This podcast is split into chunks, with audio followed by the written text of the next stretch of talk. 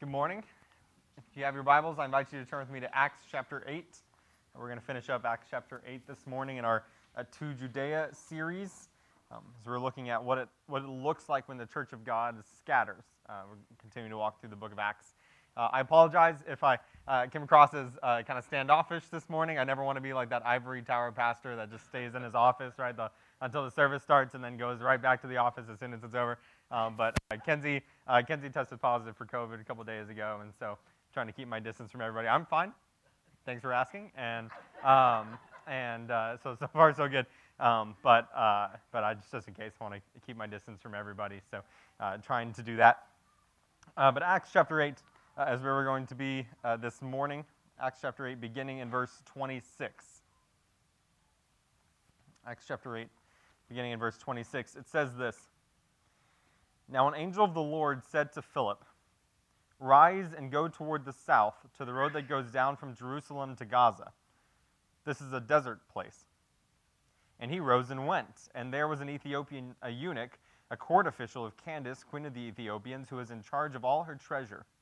He had come to Jerusalem to worship and was returning, seated in his chariot, and he was reading the prophet Isaiah. The Spirit said to Philip, Go over and join this chariot. So Philip ran to him and heard him reading Isaiah the prophet and asked, Do you understand what you're reading? he said, How can I, unless someone guides me? And he invited Philip to come up and to sit with him. Now, the passage of scripture that he was reading was this. This comes out of Isaiah chapter 53. Like a sheep, he was led to the slaughter, and like a lamb before its shearers is silent, so he opens not his mouth. In his humiliation, justice was denied him. Who can describe his generation? For his life was taken away from the earth. And the eunuch said to Philip, About whom, I ask you, does the prophet say this, about himself or about someone else? And Philip opened his mouth, and beginning with this scripture, he told him the good news about Jesus. As they were going along the road, they came to some water, and the eunuch said, See, here is water. What prevents me from being baptized? And he commanded the chariot to stop, and they both went down into the water, Philip and the eunuch, and he baptized them. And when they came up out of the water, the Spirit of the Lord carried Philip away and the eunuch saw him no more and went on his way rejoicing. But Philip found himself in Azotus. And as he passed through, he preached the gospel to all the towns until he came to Caesarea. Let me pray for us. Holy Father, I thank you for your word. I thank you that, that your word uh, teaches us the gospel, that it, it, it shows us the fact that we have life in Jesus, that there's forgiveness of sins in the life, death, and resurrection of your Son, Jesus Christ. I thank you, Father, that, that your word challenges us and, and, and, and shapes us and convicts us. Father, I pray that this morning we wouldn't be content to just hold your word to ourselves. We wouldn't be content to just hold this good news, this gospel message in our hearts, but God, that we would want every single person that we come in contact with to experience the good news of eternal life in Jesus, to experience salvation through Jesus Christ. So, Father, this morning I pray that you would give us ears to, to hear what you're saying in your word and, and give us a heart that is ready to apply it today. In the name of Jesus, we pray. Amen. I had a, a pastor friend that I knew uh, who was extremely happy where he was in ministry. Uh, things were going really well. Uh, his kids were in a really good school. Uh, his wife was plugged into the church. She was happy. Ministry was going really well. The, uh, the church was growing. They were growing numerically. The, the town around them was exploding in growth, so the opportunity was, was there. Um, he was really happy with his ministry. He was, uh, he was exactly where he thought God wanted uh, him to be. He was perfect, perfectly content to be there. Um, but God had other plans for him. You see, uh, one day a, a search committee called him. Uh, and he had already uh, agreed to have a conversation with them, but he had already written them off in his mind. Right? He, he, says, I'm happy where I am. I really have no desire to go anywhere else. Um, and so he wrote them off in his mind, but he agreed to have a conversation with them. And, and during the conversation, he began to, God, uh, began to feel God turn his heart uh, and, and really begin to give him a different direction and, be, and, really felt like God was calling him to leave and to go to this other place.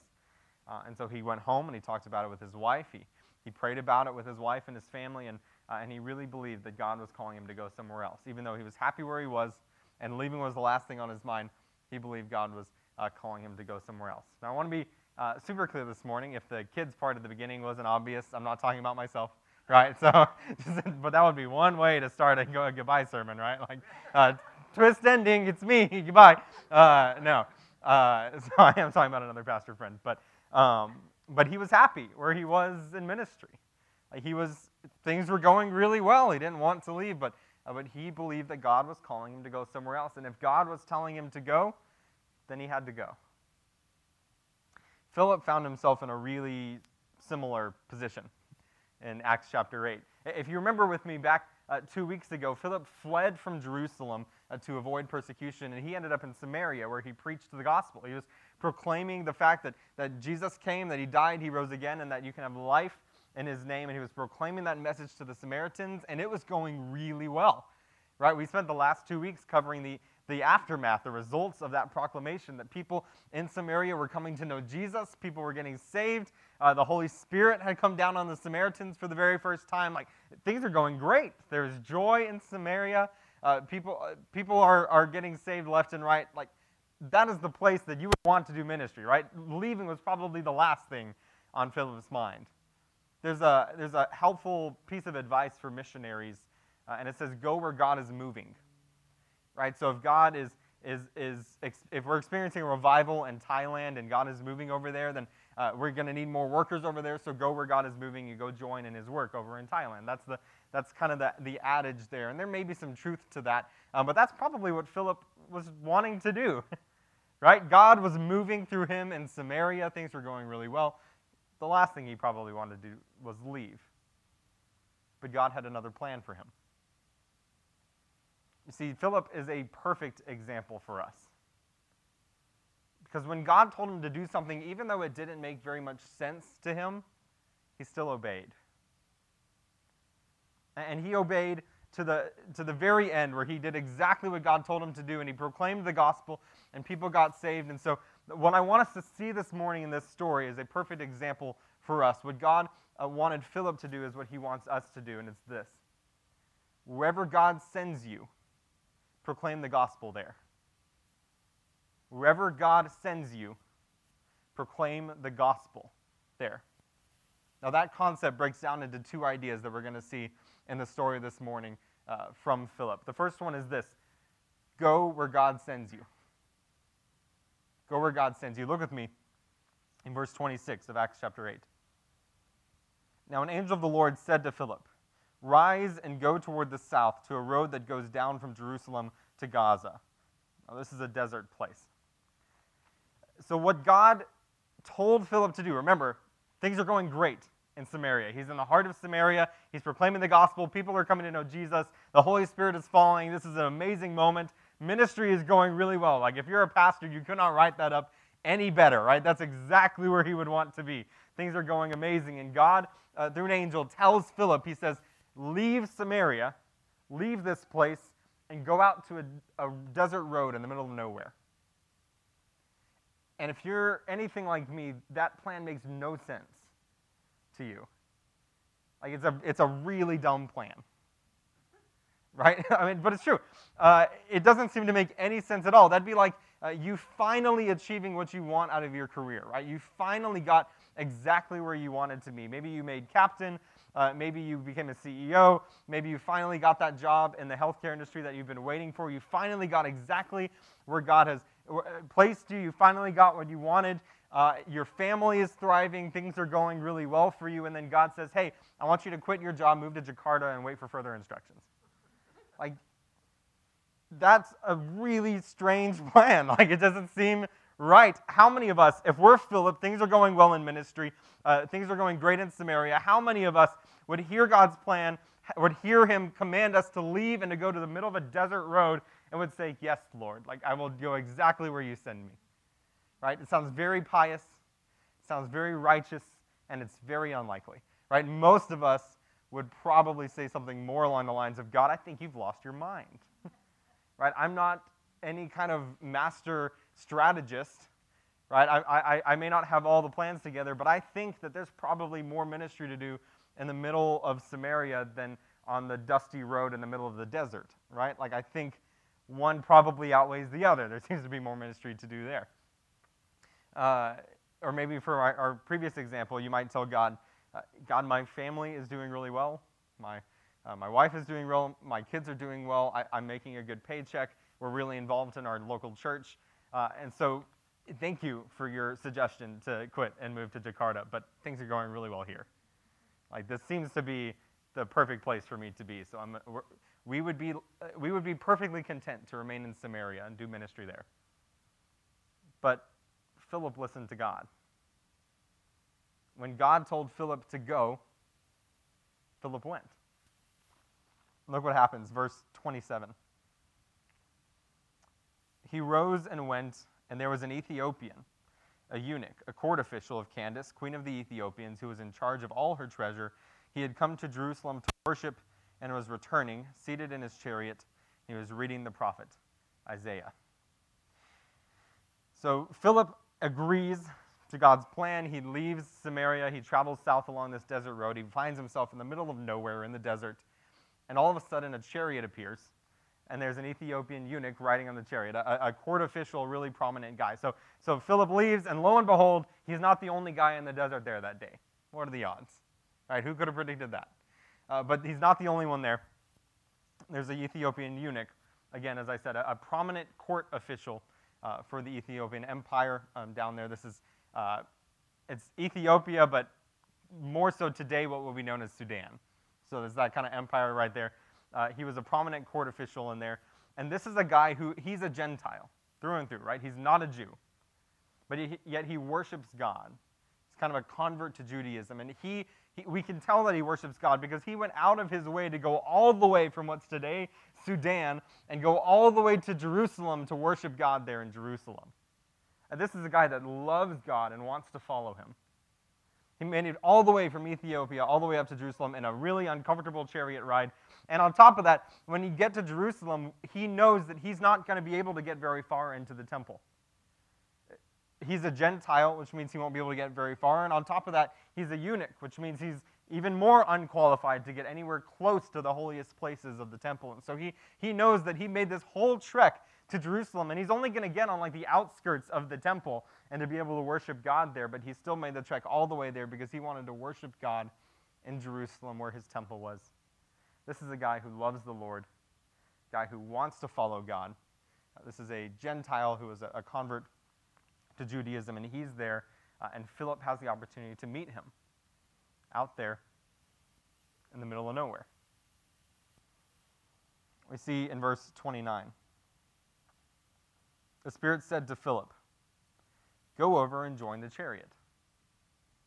Now, uh, if, if, Philip was willing to listen to God and leave Samaria and to go all the way into the middle of nowhere of the desert, uh, then he's probably going to be willing to go over and talk to the chariot. But, but how often do you and I miss promptings like this? How often does God prompt us to go eat lunch with a coworker, or to go have a conversation with a neighbor, or go talk to a family member, and in those conversations to introduce the gospel and to lead them to Jesus. How many times do we, do we hear those promptings, feel those promptings, and we just ignore them because it's too awkward or uncomfortable or, or inconvenient? So many times we, we may feel those promptings, or we may know what God has commanded of us, we, we may know what God wants of us, and yet we still disobey and we still refuse to do that. But not Philip. Philip heard a prompting from the Spirit to go over and to talk to the chariot. And even though it may have been awkward, even though it may have been inconvenient for him, even though he's a total stranger with this guy, he agreed. And he walked over to the chariot, and this is what happened in verse 30. Philip ran to him and heard him reading Isaiah the prophet and asked, Do you understand what you're reading? So I, Philip acted like a normal human being right, and started the conversation in a relatable way. Philip didn't walk up to the, the guy in a chariot and say, Hey, do you have a second to talk about your Lord and Savior Jesus Christ? Um, and he didn't walk up to the guy in the chariot and say, Hey, um, God sent me to you. right? Those may be fine. Those may work in some situations. But in this case, Philip was a normal human being. He walked up and just found a really easy way to enter into a conversation. He heard the guy was reading uh, Isaiah, and, uh, and he was looking for a route to enter the conversation. So he heard the guy was reading Isaiah, and Isaiah is a complicated book. It's a difficult book to understand. So he just said, Hey, do you understand what you're reading? Guy's like, No. Like, can someone explain it to me? Boom, conversation initiated. Right? He, uh, he, he started it. I, I think a lot of times we psych ourselves up. We don't want to start a conversation with somebody about Jesus because we don't really know how to start it. Just start it like a normal human being. Right? Just start conversations like you would normally start conversations. Find a point of contact and begin the conversation. That's what Philip did. He, he started, he heard the book of Isaiah being read, said, Do you, do you understand what you're reading? Nope. And the, the Ethiopian eunuch invites Philip into his chariot and to talk with him. That all happened because Philip was willing to go where God had sent him. Even though the plan didn't make any sense at all. Even though Philip had to leave a place of ministry that was going really well and to go into the middle of the desert. And then God prompted him to go talk to a random stranger in a chariot. Even though all of those things don't seem to make any sense, Philip was willing to listen to God and to go where God sent him. And because of that, he's now sitting in a chariot of a guy who, who loves God and wants to know what God wants for his life. Where is God sending you? You know, maybe God is sending you uh, on a short term mission trip somewhere. Maybe God is, is prompting your heart uh, for, a, for a particular people group or a particular nation around the world, and He is sending you out as a missionary somewhere. Maybe God is moving you into ministry. Maybe God is sending you several states away on a job.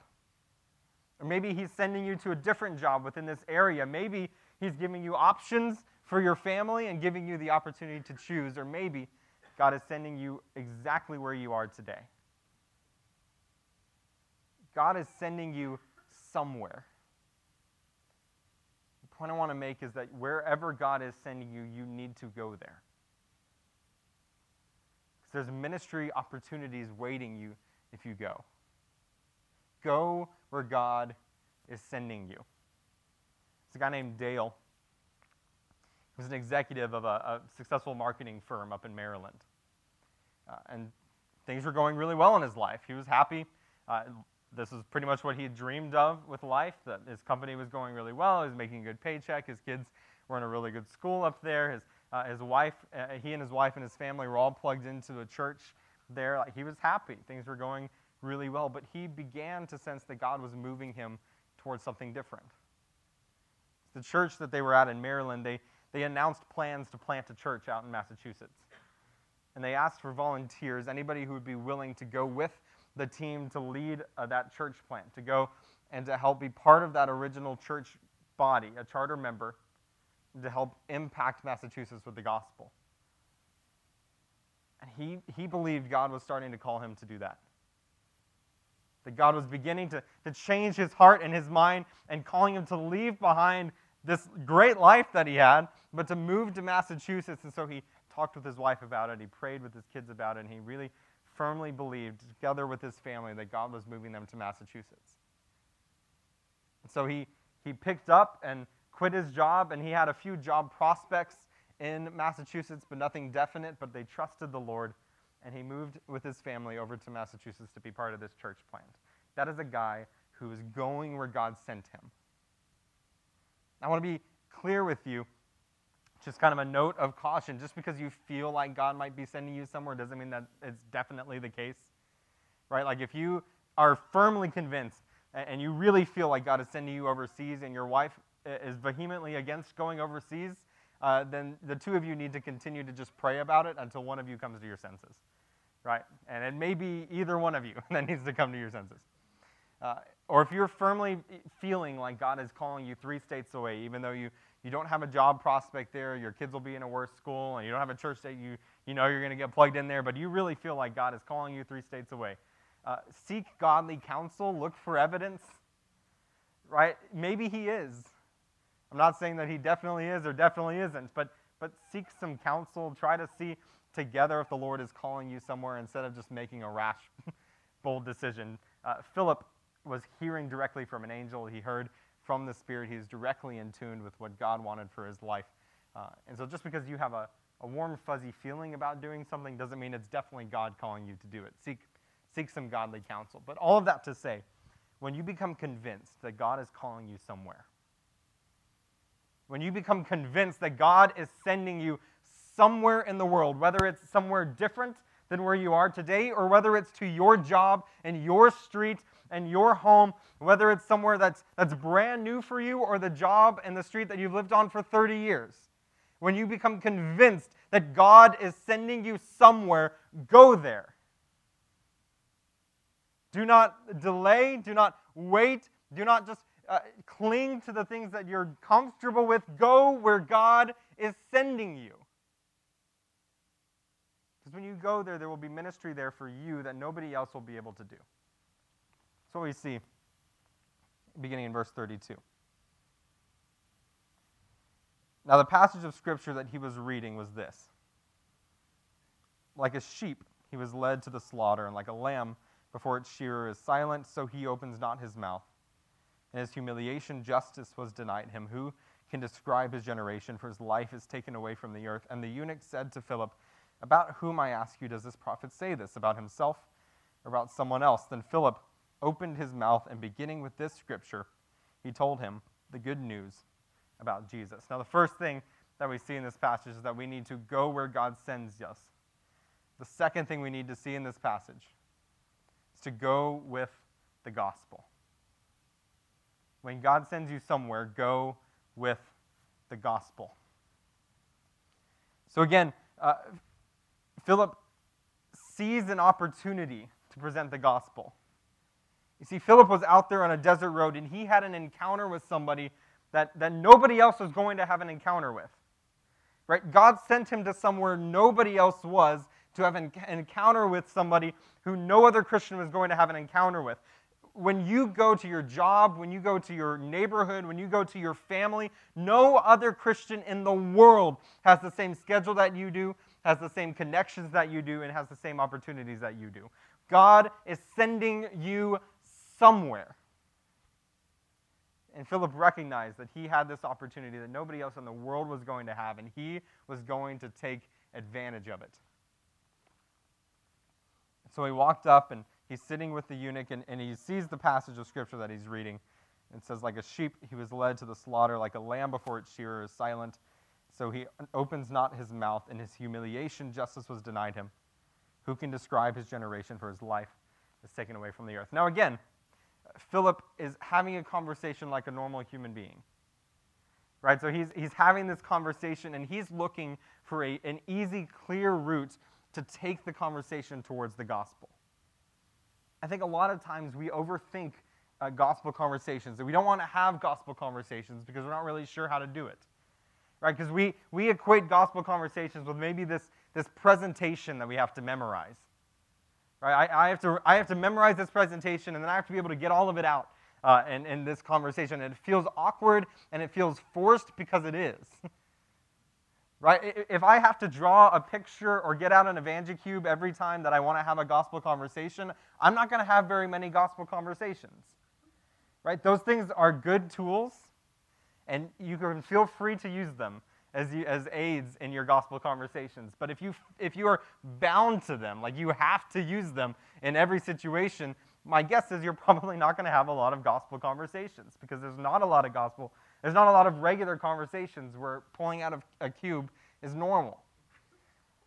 And so, so have gospel conversations by just having conversations. Look for routes to take the conversation towards the gospel. Look for avenues to take the conversation towards uh, what is righteous and pure and upright. Now, uh, we do this every day. Several years ago, the, the Patriots and the Rams played in the Super Bowl, and it was the worst Super Bowl I have ever seen in my life.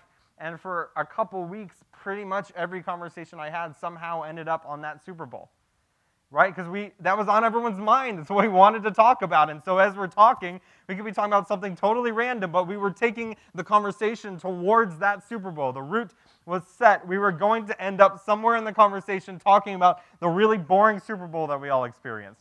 Right? Do the same thing with the gospel. Have the gospel on the forefront of your mind and be ready to share it. So look for the routes to take the gospel into the conversation. You do the same thing with every other topic of conversation. Do it with the gospel. That's what Philip did here And Philip actually uh, had a very easy route to the gospel because the Ethiopian eunuch was reading the Bible.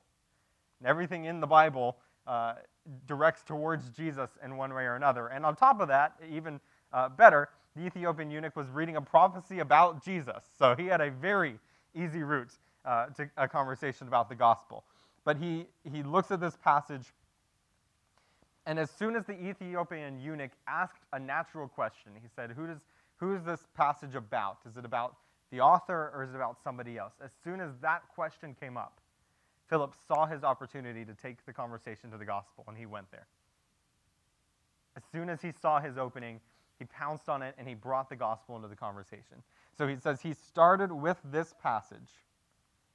He, beginning with this scripture, he told him the good news about Jesus.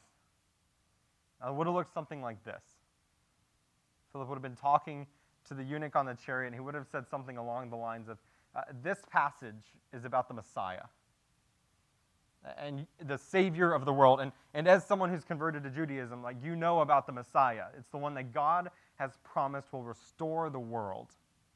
It's the one God has promised will come to, to bring all things back to like they were in Genesis chapter 1. But what if I told you that he already did come? What if I told you that he already came, but just not in the way that we expected? You see, we expected a ruler. We expected a king because we focused on the prophecies that talked about him ruling and reigning over God's people, but we didn't stop and think about how he was going to save us. You see, back in Genesis, God told Noah that all of mankind is wicked from his youth.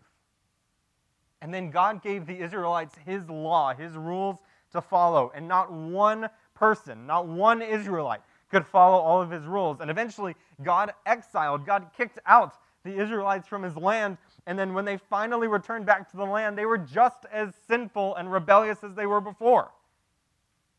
All of us are wicked. All of us have fallen short of God's standard. None of us can keep God's commands. So when the Messiah comes to restore uh, all things, when he comes to get rid of all sin- sinners and establish his eternal kingdom, that would be bad news for us because there's not a single person in the world who could inhabit his kingdom forever. There's not a single person in the world who is worthy of that. But God had a better plan. God sent his own son, Jesus, as the Messiah, as the Savior of the world. And he didn't come as a military hero, at least not yet. He came as a sacrificial lamb like this packet, patch, uh, passage talks about, to save us from our sins. See, just a few months ago, at, at this point, just a few months ago, the religious leaders in Jerusalem murdered Jesus. They, they unjustly took his life. The justice was denied him. His life was taken away from the earth. This passage was fulfilled by Jesus. We see Jesus willingly gave up his life. He willing, willingly endured punishment and humiliation and death. He willingly endured all of that, even though he did nothing wrong, because he, by his blood, he wanted to provide us an opportunity to have eternal life. By his blood, we could be saved.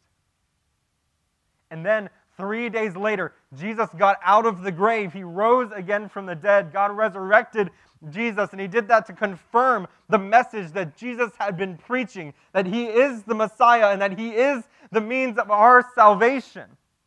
And that we can know with confidence that if we place our faith in Jesus, if we trust in him for salvation, we can have eternal life and we can spend forever in the kingdom of God. That's the good news of Jesus Christ. That's the news that Philip would have shared with him. We see in verse 36 as they were going along the road, they came to some water, and the eunuch said, See, here is water. What prevents me from being baptized? And he commanded the chariot to stop, and they both went down into the water, Philip and the eunuch, and he baptized him. So there's this beautiful moment where Philip preaches the gospel. He, he brings the gospel into the conversation, and the eunuch says, I believe. I agree, I affirm it, I repent and turn from my sin, and I place my faith in Jesus. and he enters into a relationship with the Lord. And then they come across some water, and he says, Let me be baptized. I, I mentioned this last week. I think uh, generally, uh, I'm not a fan of spontaneous or instant baptism because we want to confirm to the best of our abilities that this person has a genuine, true commitment of faith to the Lord. But that's a, that's a general principle. If you lead somebody to the Lord in the middle of the desert, and then they go on and they're traveling to a country where no Christian church exists yet, uh, to baptize them when they get there, baptize them by all means. like, baptize them in obedience to the Lord. Uh, and that's what Philip was doing here in this case. He baptized, uh, he baptized the Ethiopian eunuch in obedience to the Lord. Uh, this beautiful, beautiful moment of salvation, this beautiful moment where the Ethiopian eunuch enters into a relationship with the Lord. Now, I want you to notice in Acts chapter 8, I know it's been a couple weeks uh, that we've been in here, but I want you to notice the expansion of the gospel in Acts chapter 8. Up, up to Acts chapter 8, the gospel had only been proclaimed to Jews. And then the persecution comes in Jerusalem. The church scatters. Philip takes the gospel to the Samaritans, these half Jews, half Gentile hybrids. And he takes the gospel to them, and they come to know Jesus, and the Holy Spirit falls on them, so the gospel expands beyond just Jews to the Samaritans. And then at the end of Acts chapter 8, there's a full blooded Gentile who is a convert to Judaism who comes to know Jesus. And so the gospel expands even further. The gospel is expanding out, and it's because the people of God were willing to go where God sent them. And then when they went there, they went with the gospel. They didn't just go where they wanted out of convenience. They didn't just go and, and have the conversations they wanted to have because it was comfortable. They went where God sent them and they proclaimed the gospel when they were there. And the kingdom of God was expanding. Just a, a side note, you may be curious. There's no verse 37 in most of your Bibles, probably. Um, it goes from 36 to 38. Uh, most likely in most of your translations. Um, just want to clear that up. The reason for that, uh, so Acts 8:37 uh, is a beautiful, rich verse that um, that has the Ethiopian eunuch proclaiming a message about Jesus, saying, you know, saying, "I believe in Jesus, I affirm." Um, but we know from manuscript evidence that that wasn't in the original manuscripts. That was added much later um, by uh, some Christians who wanted to give that in there um, which it's good, it's right. The Ethiopian eunuch definitely had some type of proclamation, otherwise, Philip wouldn't have baptized him. Um, but we know that that wasn't part of Luke's writing. He didn't include that. Um, so it's not, part of, uh, it's not part of the inspired word of God.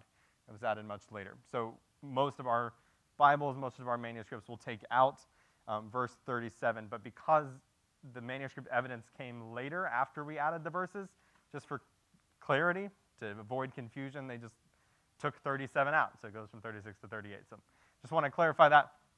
If you're like, why is there no 37 in my Bible? Um, or why did he not read a verse that's in my Bible? Um, that's why.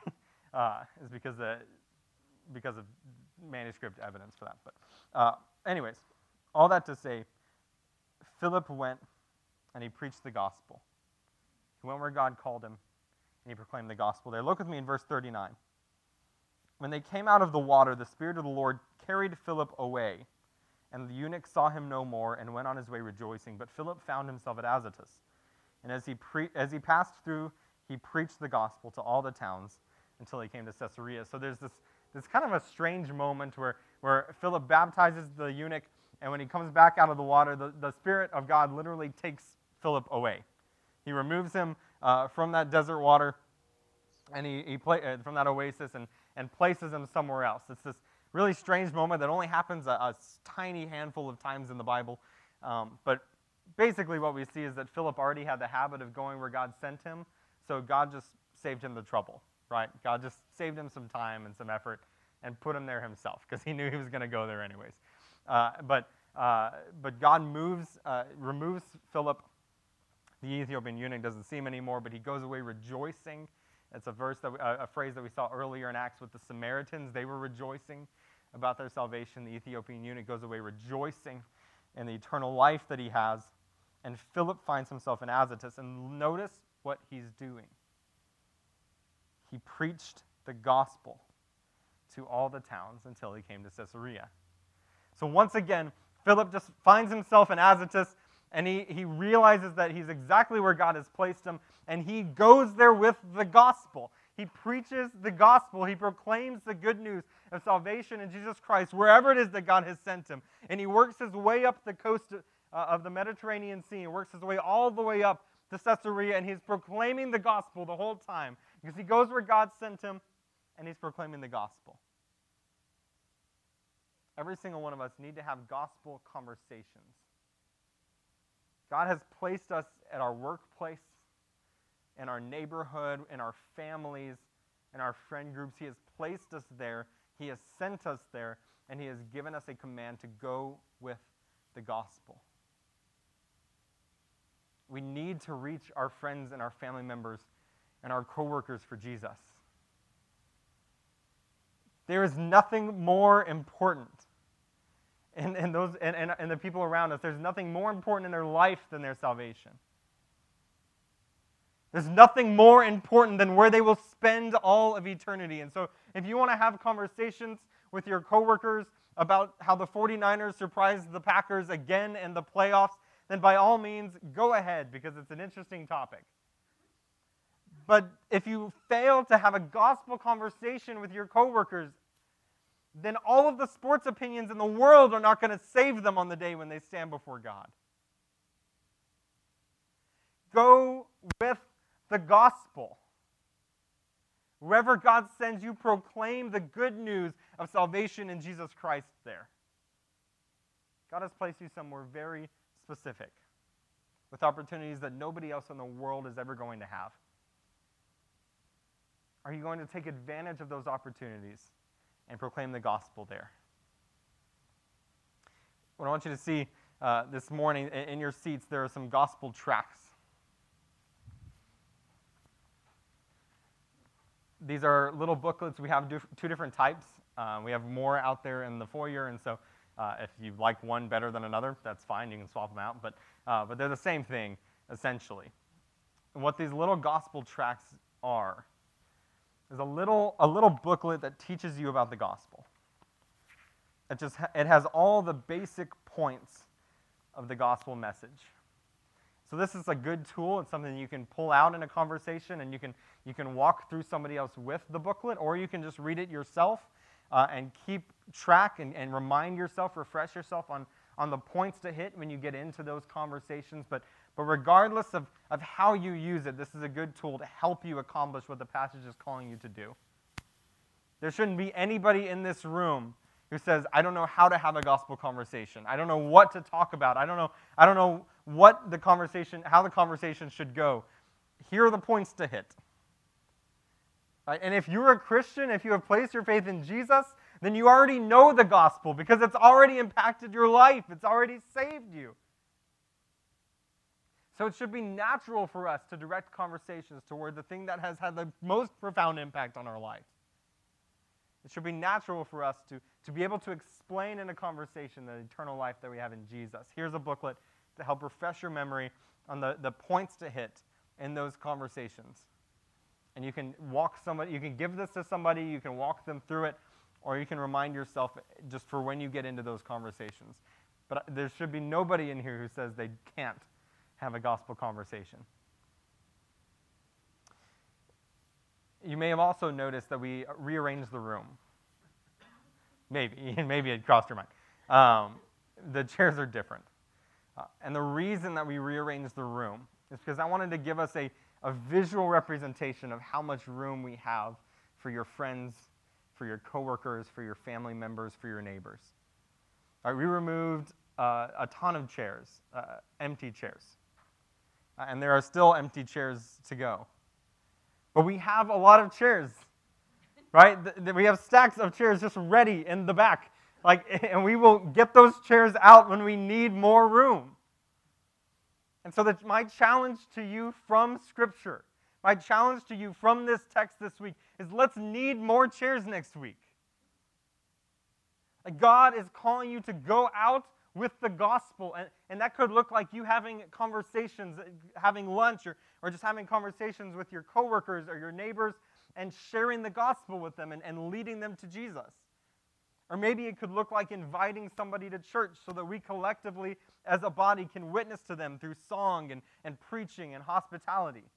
And we can come alongside you. Maybe it looks like inviting somebody to your small group. And so that that small group can intentionally witness to them. That small group can intentionally uh, speak life into them and lead them to Jesus alongside you. But whatever it looks like, God has called you to go with the gospel. So allow God to move through you this week. So that next week we need to get another row out. And then the week after that, we need to get another row out. And then the week after that, we need to get another row out. And we can keep adding rows until the room is full of people that you know worshiping Jesus. People that you know experiencing eternal life for the very first time or experiencing the gospel and coming to understand and coming to know Jesus for the very first time. Let's fill the room with people that we know experiencing life. So that's my challenge. Let's add another row next week. Allow God to move through you and use you this week as you go with the gospel. Have those gospel conversations.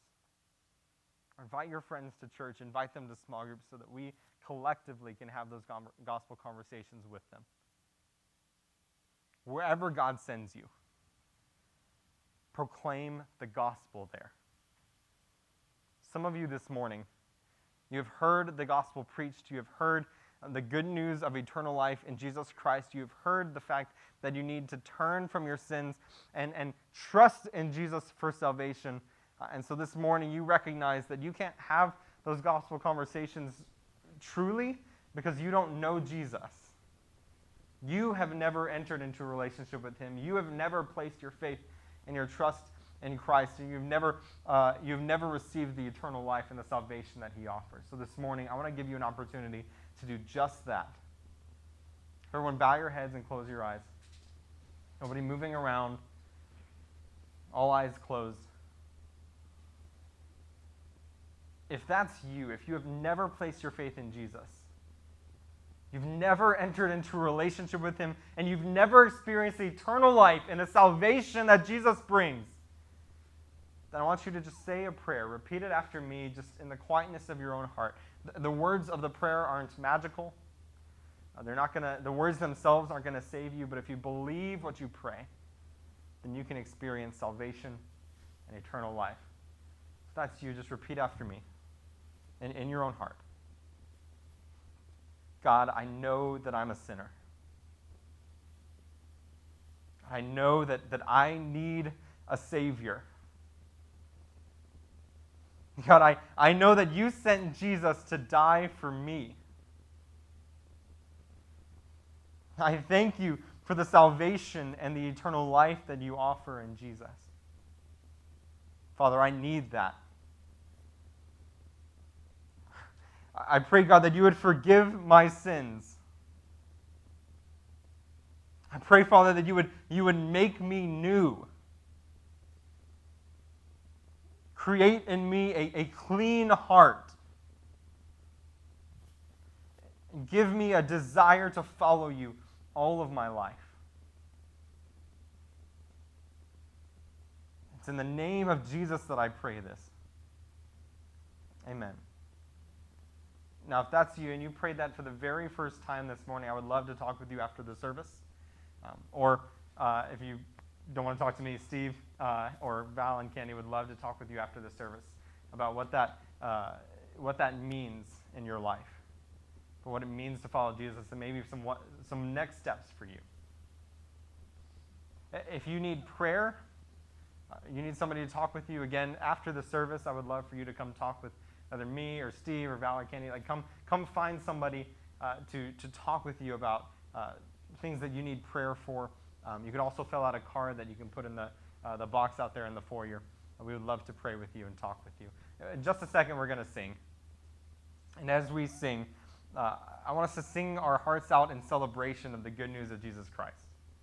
The fact that we have been saved by the gospel. Uh, there is a command to go with the gospel, to go take it out, but, but we will not go reach people with the gospel if we are not excited about it ourselves if we don't recognize that we, we have eternal life in Jesus, if that doesn't get us pumped. So, so please experience eternal life in Jesus today, let's be excited about it and let's sing together. Let me pray for us, Heavenly Father.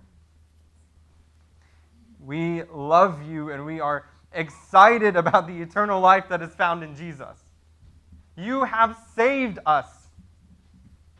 You have changed us from the inside out. You have given us freedom and eternal life, God. We can spend forever in your kingdom. God, we thank you and praise you for the eternal life that you provide. Father, we pray. We pray that we would be people who are excited to go share that gospel message.